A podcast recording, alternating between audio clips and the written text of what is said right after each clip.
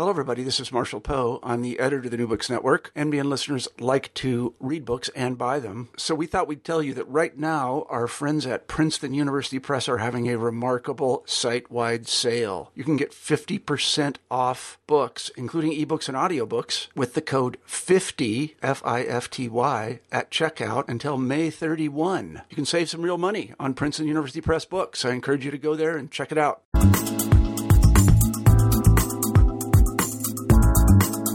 Welcome to the New Books and Popular Culture podcast.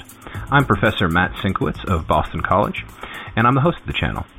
Uh, before we get started, I'd like to do a little housekeeping. Uh, if you have any comments for the show, or if you'd like to suggest a book for us to review uh, and speak to the author of, uh, please send me a tweet to at Media. Uh, also, we are available on iTunes, so if you'd like to rate, review, or subscribe, it would be very much appreciated. Uh, this week we have from the University of Mich- Michigan, Aswin Punathambekar, uh, and he will be discussing his recent book, available now from NYU Press, From Bombay to Bollywood, The Making of a Global Media Industry. Uh, in this book, Aswin uh, takes us into the world of the, uh, the globe's largest cinema industry, the Bollywood cinema industry, uh, and asks us to look at it from a variety of new perspectives, crossing some of the traditional borders of scholarship and uh, understanding, uh, having us look transnationally, transmedially, uh, and crossing all sorts of borders in exciting and uh, profound ways. Uh, welcome to the show, Aswin. Thank you. Glad to be here. Uh, before we talk about the actual content of the program, uh, could you give us a little background on yourself and the project? Um, what was it that brought you to the study of, of Bollywood? What brought you to uh, this particular book? Sure. So, um, the project really began as a master's thesis uh, in the comparative media studies department at MIT.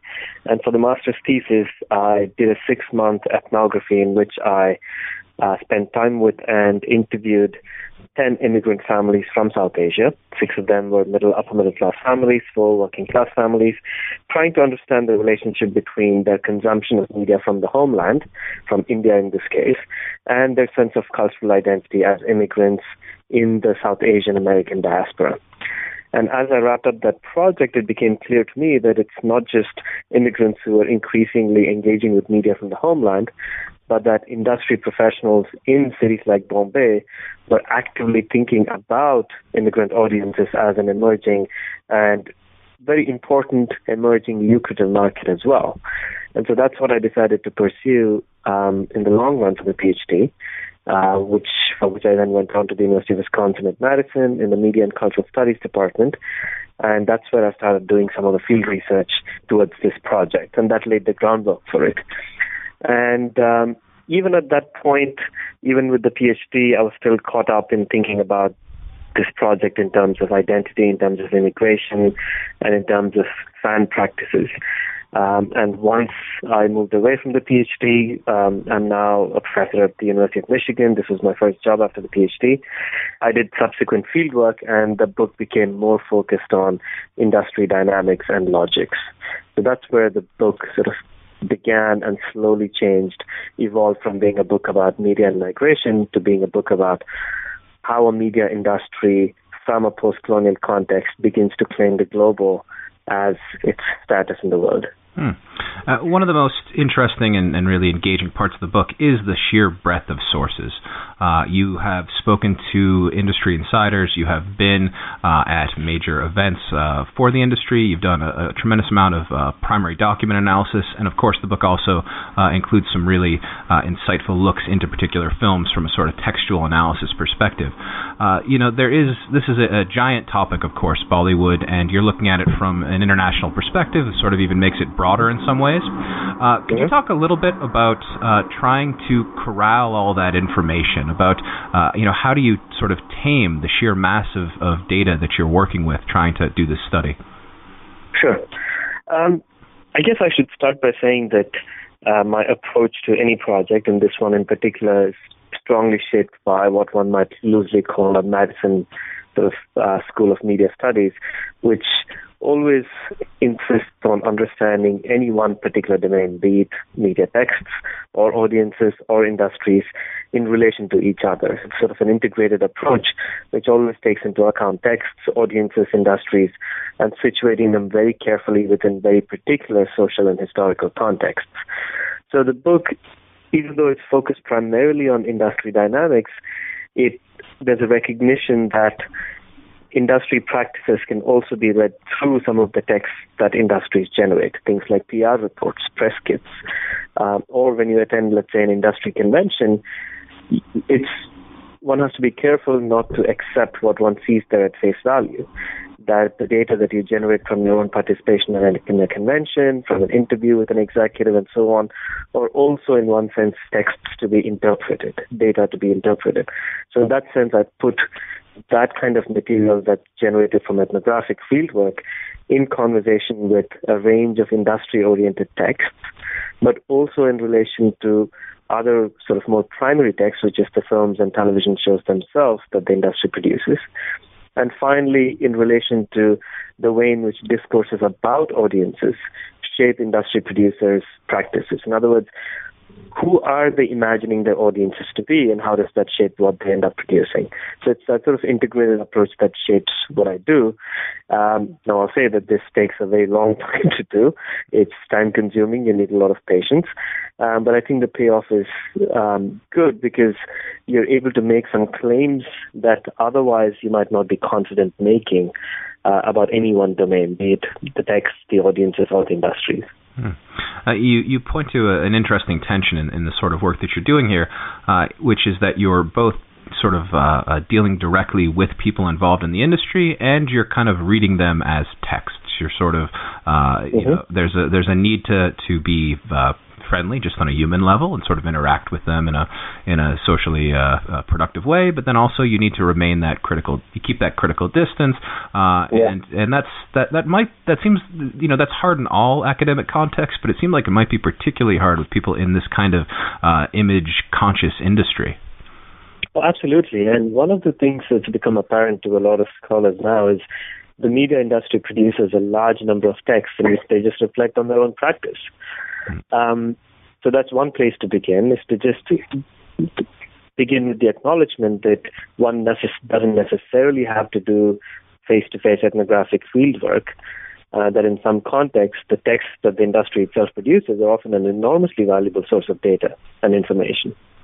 Um, the other side of the coin, of course, is uh, how do you retain this critical distance even as you spend time on sets and, and within dot com companies and so on that I did for long stretches of time? And I guess I'll get at that question by saying that I was offered jobs in at least two instances because there was a recognition that they were asking the same questions I was about scale, for instance. How do you imagine an overseas market and so on? But the difference, of course, was that they would do they would ask these questions from a very narrow sort of monetization perspective as I was interested with slightly I had different objectives.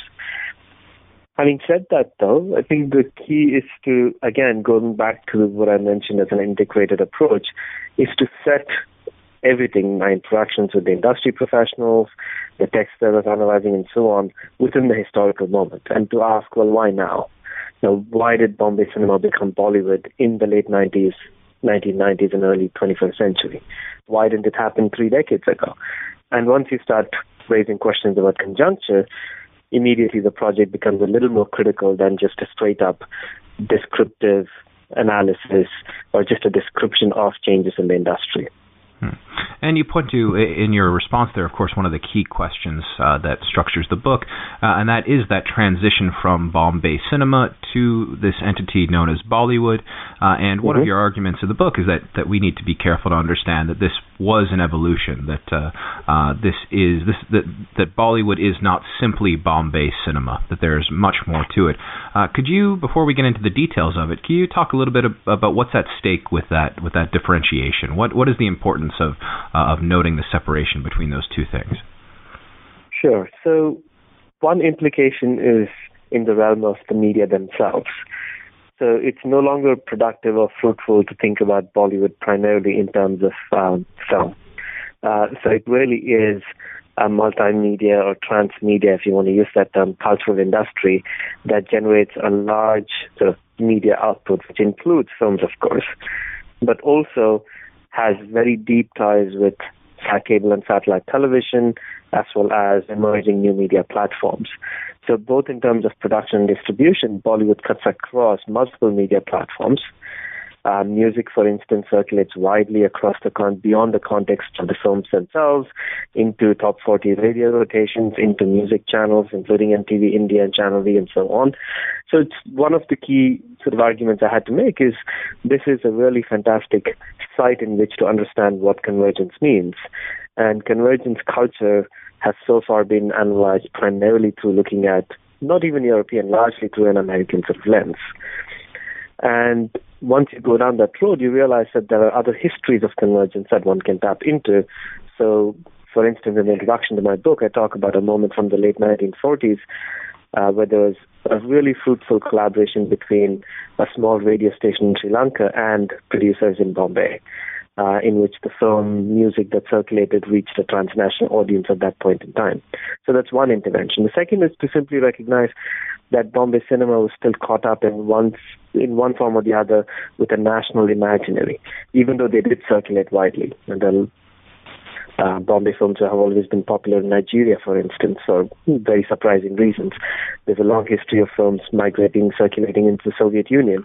But despite all of those earlier histories, there's something unique about the late 90s moment, which has to do with the way the state begins thinking about the cinema. And for the first time, after nearly four and a half, five decades of keeping an arm's distance from the cinema, the Indian government decides to grant cinema industry status, starts redefining its approach to the cultural industries, and suddenly Bollywood becomes very useful for a state, for a government that's trying to redefine India's image in the world stage. Hmm. And before we get into those details, just uh, for those listeners who maybe are a little, little less uh, uh, familiar with the literature, uh, would you what, what is the working definition of, of media convergence that you're using in this book?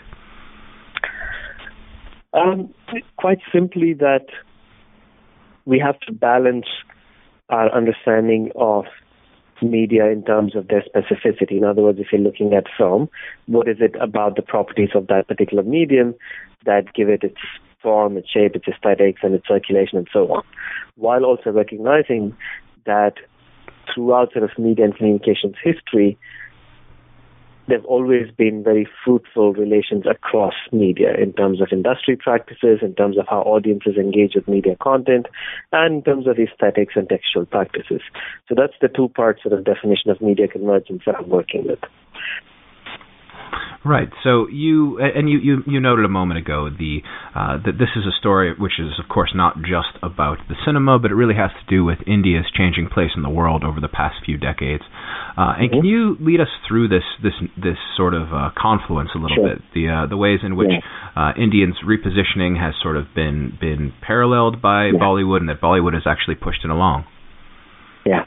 Um, so the story really goes back to the late 1980s and early 90s when there was a major economic crisis, a sort of balance of payments crisis is what economists would call it, uh, which led to India having to borrow huge sums of money from the International Monetary Fund and the World Bank.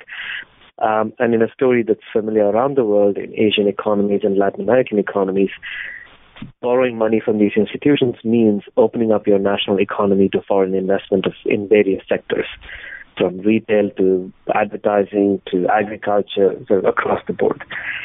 And this led to a complete change in the media landscape uh, beginning in the early 90s when the country moved from a single state run television network to a more transnational space with the likes of Rupert Murdoch's Star TV beginning to beam television into Indian homes. So this is what one would, sort of a lot of people would refer to as economic liberalization, that also leads to a lot of debates about uh, cultural uh, globalization. In other words, once a lot of influences from out of the country begin flowing in in the domain of culture and politics and the economy, what does it do to questions of identity at the national level, at the regional level, and at the level of individual everyday sort of lived experience? And that's where the media become interesting and useful is the Indian state realizes that its expat communities, its migrants who left India for to seek better opportunities in countries like the United States and the UK, were suddenly now being seen not so, so much as traitors who left the nation, but as people who show who sort of led the way in terms of thinking more globally. And so, beginning in the mid late 1990s, in '98 to be precise, they began the state began organizing a day of the diaspora in which they would invite prominent individuals from diasporas to come back and have a sort of celebration that was organized by the state. And part of the celebration, Bollywood was very much part of it. And in the same time that the state was going through all of this, Bollywood films began tackling life in the diaspora. And instead of portraying life in the diaspora as somehow being decadent and not being Indian enough and so on, they began carefully suggesting that notions of Indianness that people in the diaspora were working with were simply another way of being Indian in the world. Mm. That the nation no longer had some sort of exclusive right to define what it means to be Indian, and that what it means to be Indian has now become a transnational affair. Hmm. And it's this confluence that defines the shift from Bombay to Bollywood. Hmm. And you note uh, in in the book and, and some really great uh, analyses of the films that that you can see this sort of uh, this changing notion of Indian identity in the actual films that are being produced. Uh, yeah. Could you lay out some examples, some of the more striking moments in, in that era of, of Bollywood cinema? Sure. Um, two films stand out here. One is uh, called Dilwale Dulhania Le Jayenge, what's popularly referred to as DDLJ. Um, and this was one of the first films starring major Bollywood stars to tackle life in the diaspora, in the British diaspora, mm. in which the young hero and heroine end up moving back or coming back to India to seek parental approval for their for their marriage uh, go through a series of conflicts. It's resolved, you know, happily in the end, of course. But then they return, they go back uh, because they're confident in their sense of who they are, even though they're in Britain. But the film that really transformed this is one called K3G, Kabhi Khushi Kabhi Gham, or sometimes Love, sometimes Sorrow, in which they don't even have to return to the nation, in which the the protagonist's son, who's raised as a second generation British Asian, he sings, he learns the Indian national anthem from his uncle, and he leads his British classmates in this rousing rendition of the Indian national anthem in London, in a school in London. Mm. And he sort of slips up at the end, and his mom completes the anthem.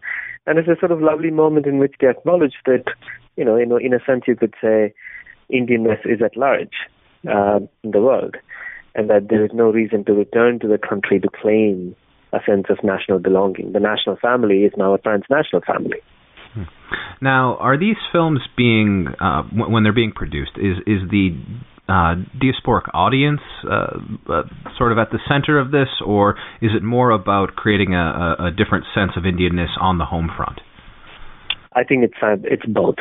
Um, so DDLJ is a key film, and I mentioned it also because it changed distribution dynamics uh, because of the way in which it circulated and the kind of buzz it generated and the way in which it made money outside in Australia, UK, US, and Canada, it really forced producers in Bollywood to sit up and say, hey, there's a market there.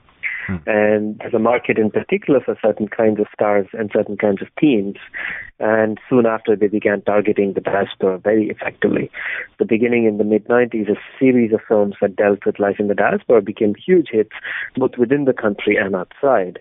And that also led to a lot of major companies, production companies, establishing formal distribution operations offices in, in places in New Jersey, in California, and other parts of the U.S., and of course in the UK, Australia, and the Gulf states, in the UAE, Dubai, and so on. So these firms also changed industry dynamics in terms of distribution practices.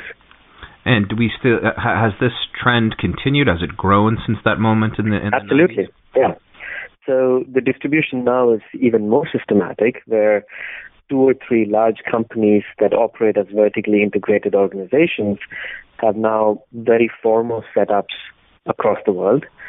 And what they do is they strike distribution deals with with many of the smaller production companies, and you now see in most major media markets in the U.S.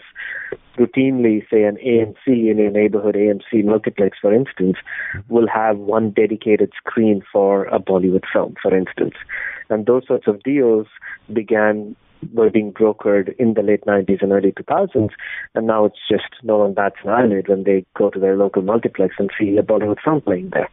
But it all really began in the mid 1990s. Hmm. Now, you you detail really nicely in the book the uh, the the ties into sort of global media industries, ties into uh, uh, sort of the, the big international multinational multinational uh, players in, in, in the in the movie business. Uh, you talk about Reliance's partnership with DreamWorks. Um, can you tell us a little bit about that process of uh, sort of uh, multinationalizing or sort of being uh, bring, bringing these these local companies and connecting them to the the the, the broader yeah. global media industry?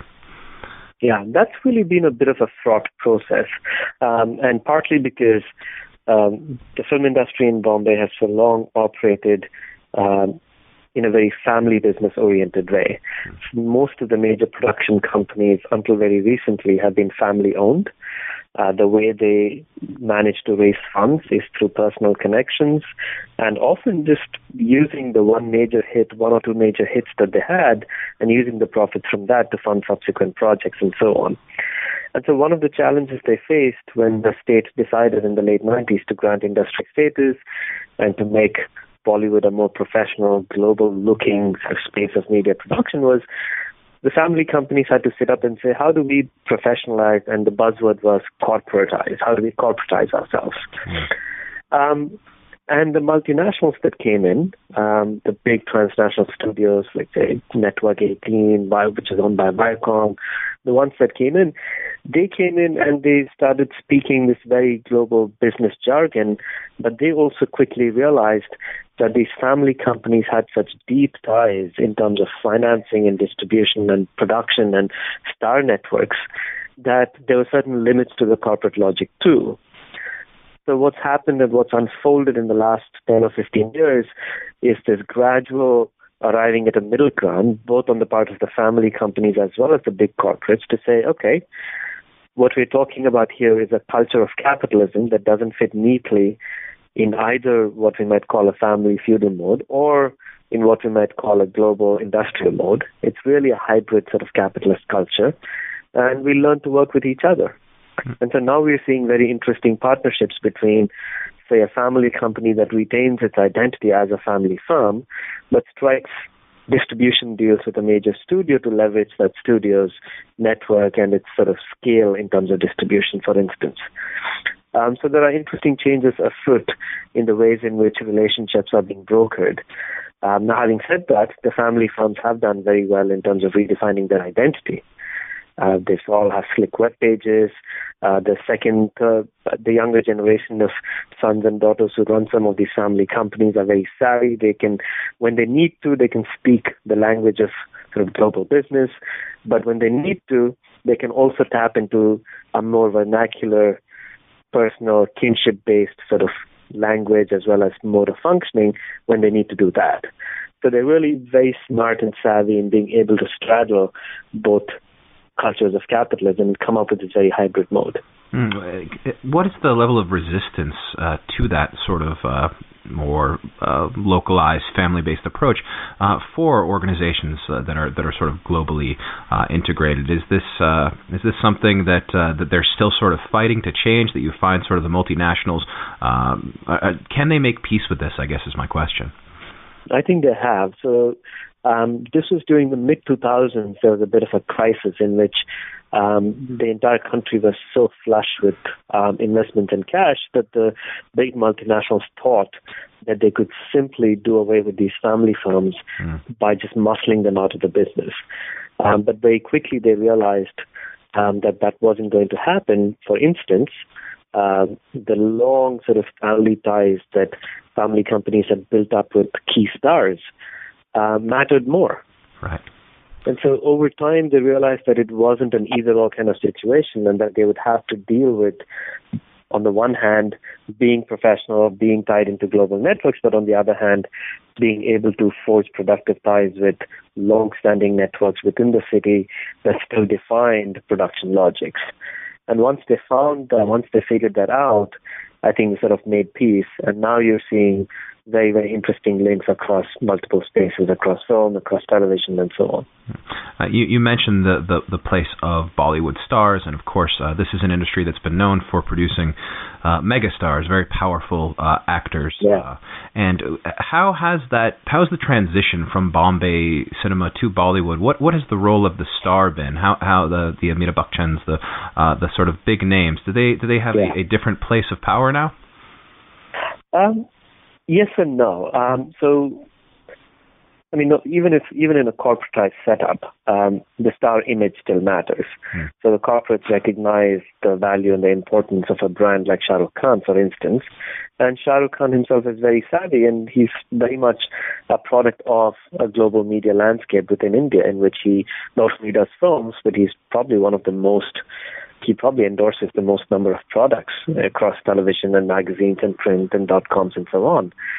So these are stardom, in other words, is just as transmedia and convergent now as anything else. Now, having said that, what has changed in the last 10 or 15 years, and this has partly to do with the shift to a more multiplex mode of exhibition in which single screen cinema halls are gradually giving way to multiplex cinemas across the country is that studios and even the family companies are able to invest in smaller budget productions and in the process open up the acting space to lesser known actors, to independent artists, and so on. So yeah, the themes are changing, the aesthetics are changing. It's quite a quite an interesting moment in terms of experimenting with aesthetics and genre, which is opening up a space for younger, other kinds of actors who normally wouldn't would have had a very, very difficult time breaking into Bollywood. Uh, you describe these sort of changes in, in the realm of aesthetics. Uh, are these generally, or are the changes that have been made recently, are they seen as originating from India, or are they seen as sort of being a, a, a, result of globalization, a result of uh, influence from across borders? I think it's as with the story of other uh, media and other sides of cultural production. Here too, the only way to describe it is in terms of a very productive kind of hybridity. It's it's not imitation. That's not what's going on. Um, by the same token, it's not something that's completely that we might call local, that it's somehow uh, originating from within either. Um, it's a very productive uh, moment in which we have entire generations of filmmakers and actors um, who are uh, bringing in some of their experiences with media in other parts of the world and trying out new things.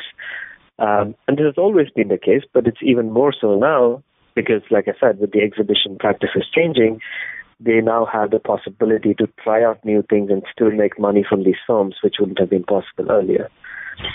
Um, so I'll give you one example would be um, say a 2004 film called My Brother Nikhil, which was one of the first, you might call it quasi mainstream film to deal with the question of homosexuality in India. Hmm. Um, and the only reason that it even circulated across the country is because it managed to tap into multiplexes and say, you can screen this uh, without much financial risk and still recoup some of your money. Whereas if it had been a single screen cinema hall, no exhibitor would have dared to touch it. Right. Um, yeah, that is, it's a very different uh, sort of exhibition context, in that we've been accustomed yeah. to the to the multi-screen cinema for for quite a while here uh, in the United mm-hmm. States. But but as you note, it really does impact not only the way films are watched, but what films are watched, what films get made. Mm-hmm. Uh, you mentioned with the the uh, even the, the the companies that sort of remain uh, in in the hands of of these smaller sort of legacy families. Uh, you you note that they still, you know, despite sort of the the legacy nature of them, uh, they need to utilize the web. They need to utilize the internet uh, yeah. in, in, order to uh, keep up. Uh, can you talk a little bit about the influence of new media technologies and how that sure. sort of uh, you know bumps into the traditional and uh, and, and emerging elements of Bollywood? Yeah. yeah. Um, so early on um, in the early 2000s, the web, in terms of thinking about it as a medium in the Indian context, was very much a diasporic medium. Now, that means two things. A, that the only way in which a dot com company in India could justify its existence and its funding model and so on was by demonstrating that it the non-resident Indians were its biggest sort of group of visitors and that they were the ones who were willing to pay money for various services and so on. The other way in which it was diasporic was simply because a lot of early dot com um, setups in India were actually funded by venture capitalists and dot com entrepreneurs who had made their money and their fame in Silicon Valley. These were young Indian expats. So there's this combination that made it a diasporic web that Bollywood companies realized they could tap into as well as a way to both understand but also begin targeting the overseas market. Now that was the early phase, and it was important because they use these dot com companies quite strategically use their metrics, you know, things like old school notions about the number of eyeballs and ideas about stickiness and so on, to then turn around and tell the filmmakers, um, look, you know, here's a very concrete, imaginable audience. This is not in the abstract. We can show you that your trailer is being downloaded this many times in these parts of the world, and so on and so forth. And that did convince a lot of these companies in Bombay that yes, it's worth investing in the web, and they began thinking about it carefully. Um, the problem, of course, there is that they thought about it in a very narrow sense. So when they thought about the diaspora, they were primarily thinking about the first world diaspora. They were primarily thinking of the US, UK, Canada, Australia to some extent, leaving out in the process uh, the very vast Indian diaspora that's spread out in other parts of the world as well. Um, the more recent um, shifts are in some ways more interesting because once um, YouTube became an established sort of more mainstream corporate space for distribution, you now see a range of Bollywood companies, both the family owned as well as the large studios, using YouTube as a formal sort of distribution channel as well in many instances. Um, now, what's interesting here is it's young second generation entrepreneurs in the diaspora working in cities like New York that have helped companies in Bombay broker ties with companies like Amazon and Netflix and YouTube um, and Apple to say, here is a viable distribution platform. Don't worry about the multiplexes. Don't worry about the theaters. There's still a lot of leakage in terms of piracy. Mm. Instead, put your money in new media online distribution instead. And you're beginning to see it happen a lot. So you, it's not just sort of web-based, but even if you tune into your Comcast on demand, for instance, you'll often see a Bollywood film pop up there. Mm-hmm. And this is largely due to the efforts of diasporic entrepreneurs who've made the argument that uh, because they were born and raised here in the U.S., they understand American business culture. But they also then suggest that because of their Indian heritage, they also understand the way businesses operate in Bombay, that they can tap into their own past and their own heritage and they play this very interesting middleman cultural broker role in forging ties between Bombay and LA. Hmm, and and have these these companies uh, based in Bombay have they been able to uh, make successful models in terms of uh, you know online distribution of, of content? Are they able to get people to pay to download? Um, they seem to be, or at least that's the argument that some of these companies based in the U.S. are making to them. Um, they're saying that these are models in which whatever the revenues are, even if it's not much, at least it's transparent to an extent. Right. Um, and despite their best efforts, they just haven't been able to curb the DVD piracy that's still pretty rampant. I mean, you walk into any Indian, Pakistani, Bangladeshi grocery store, and you can pick up your latest uh, Bollywood DVD for you know anywhere from one fifty to two dollars. Right. So you know you you talk about uh, the influence of the NRI, the uh, the diasporic audience. You talk about these yes. uh, web entrepreneurs, uh, sort of telling people in Bollywood they should look abroad, they should consider uh, that audience. Uh, you know, reading the book, uh, one, one question that, that did come to mind is, is do you see a, sort of a move away from uh, attention being paid to that core local audience, or uh, are these things not in contradiction? Is it is it not uh, to to threaten? They're not in contradiction. Yeah, no, you're right. They're not in contradiction at all. I mean, at the end of the day, their core audience remains within the nation. Hmm. Um, and the 90s sort of phenomenon was a little short-lived in the sense that for a brief period the diaspora, the diasporic audience, had a bit more of a symbolic importance than the national audience itself. But that seems to have quickly changed, where now once the argument, once the understanding that we are no longer just a national family, we're a transnational family, that Indianness is much more transnational in nature. Once that shift was done, both in terms of industry logics as well as a broader cultural imagination of who we are as a nation and who we are in terms of national identity, once that shift was done, mm-hmm. we're now at the point in which there's a sense of confidence that what Bollywood does is for the nation, is for audiences within the country, but also just globally. And now you're beginning to see the shift where they're thinking not just about Indian diasporas as an audience, but non-Indian audiences in other parts of the world as also potential audiences for Bollywood films. And you're beginning to see interesting collaborations between companies in Bombay and uh, filmmakers and other companies in the UK, in the US, and so on. Um, and so the question, of course, is, you know, is Slumdog Millionaire a Bollywood film? Maybe. um, and no matter, you know, what arguments we might mobilize to say yes or no, it's regarded as one. Um, or if you take a recent film, Mira Nair's The Namesake, a 2006 film, for instance, um, it's it's hard to say that Mira Nair is any more a diasporic filmmaker. The film was funded by a Bombay studio called UTV. It was distributed across the world. Um, the actors were drawn from both the diaspora as well as Bollywood. Um, so, in a sense, you know, when you think about filmmakers like Mira Nair, it begins, it becomes clear that there's no neat separation anymore between the national and the diasporic. Hmm. Yeah, and that's a, a, really strong argument. One of the one of the real takeaways from the book. Uh, you do, of course, show that the, these things do not always happen smoothly. Uh, one of my favorite yeah. examples, uh, and uh, you gave me a chapter of this uh, quite a while ago about about MTV Desi uh, and yeah. difficulty in sort of translating from uh, the idea of you know for, of, of sort of multinational corporations have this trouble in understanding that a diasporic audience is not just Indians abroad. It's it's a right, it has right. its own identity. Uh, you talk about MTV Desi, this this uh, failed television uh, uh, effort by MTV. You describe it as a productive failure. Uh, it's one of my favorite examples. Could you talk us through the lessons of MTV Desi a little bit?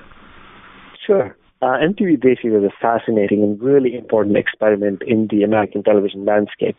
Um, Nusrat Durrani, the brains behind it, basically recognized that Asian American youth broadly, not just South Asian Americans, but Asian American youth occupied this very interesting middle ground that they were transcultural, uh, they didn't fit neatly within, or at least mainstream American media weren't serving this very niche demographic. Uh, and he thought it was time to do something, and he launched MTV World, in which MTV Desi was one part of it. He had MTV China and MTV Korea as also as part of this initiative. Um, the trouble with MTV Desi is less about this group's imagination, they actually understood. They got the idea that second generation diasporic youth are transcultural in nature, that you can't just imagine them as simply being, you know, clones of their parents and their parents longing for the homeland will somehow linger with their kids and so on. They got that.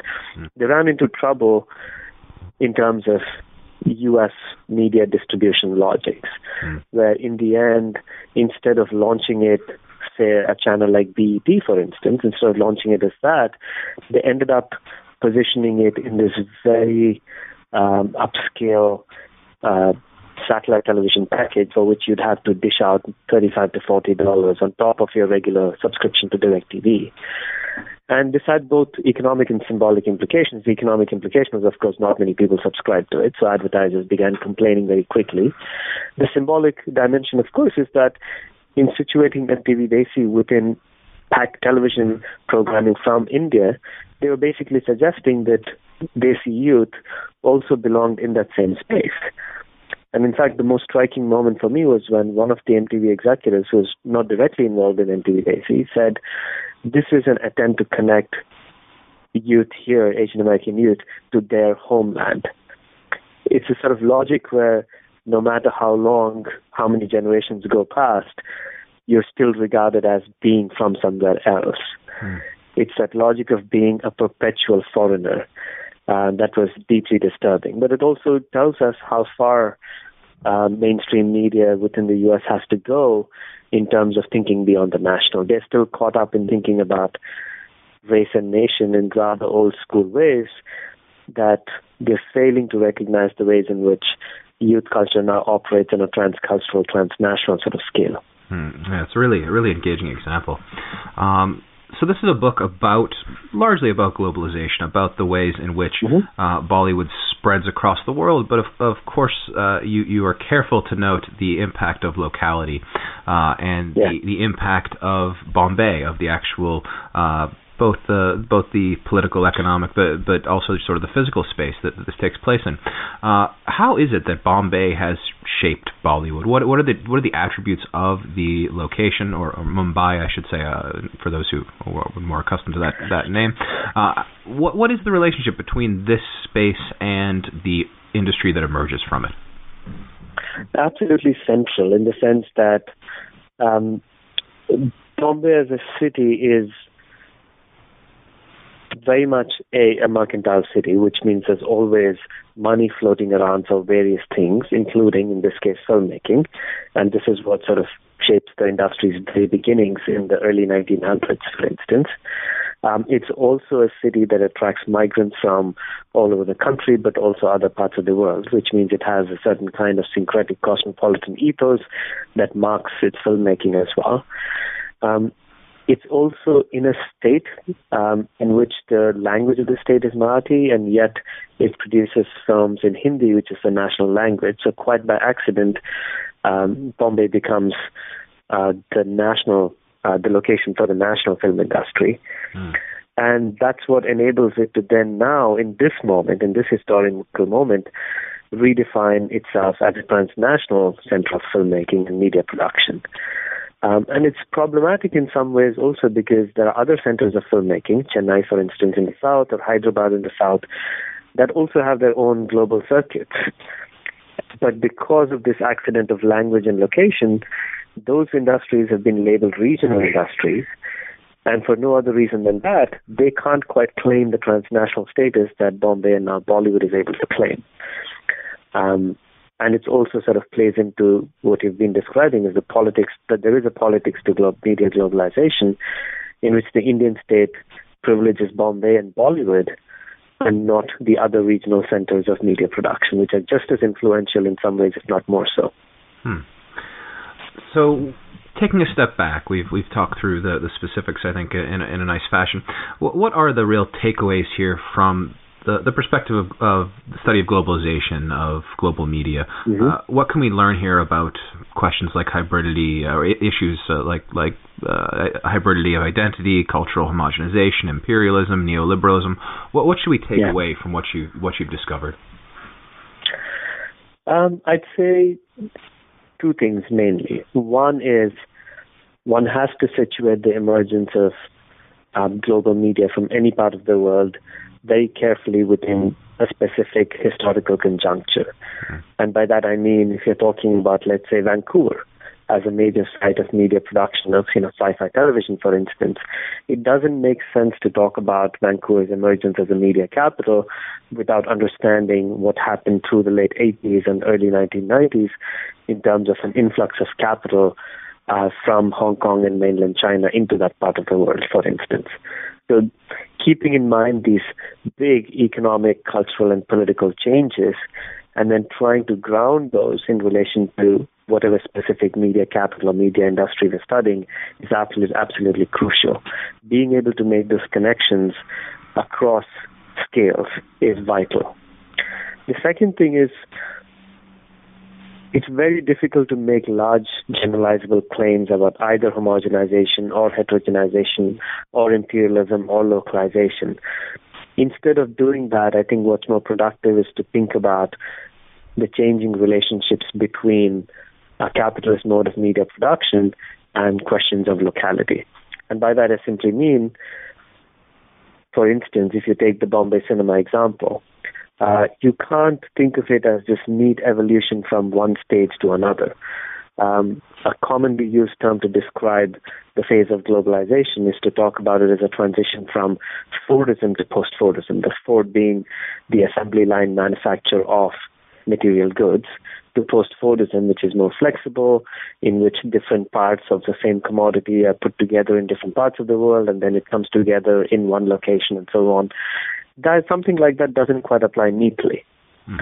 Um, for example, in the Bombay cinema context, even before we were talking about globalization, it was always post Fordist because the songs and the playback singing and everything would happen in a very disjunct mode. It was not the assembly line that Hollywood had established. So was Bombay post Fordist before we were talking about globalization? Maybe, hmm. uh, maybe not. So these sorts of labels and categories don't apply neatly.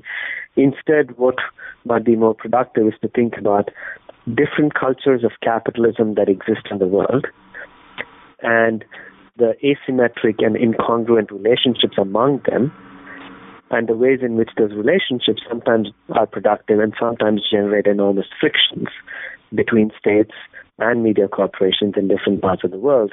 And analyzing those productive linkages as well as those frictions is the only way we're going to get purchase on how to purchase on what media globalization means and how it plays out in different parts of the world. Mm.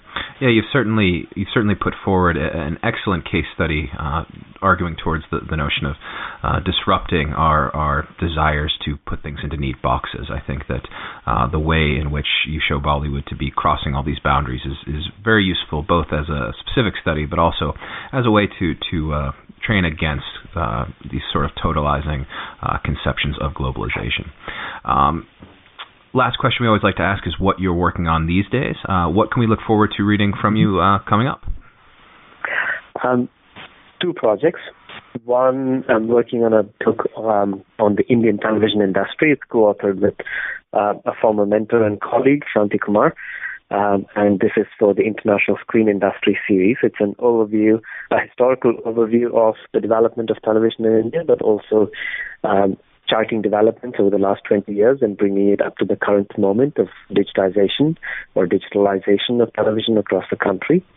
The second more long-term project is uh, thinking about the relationship between media and activism. I'm currently involved in a Social Science Research Council project on media activism and the new political across India, China, and the Middle East. It's a collaborative project, and I'm hoping that that will lay the groundwork for my next book length project on television and audiences in digital India.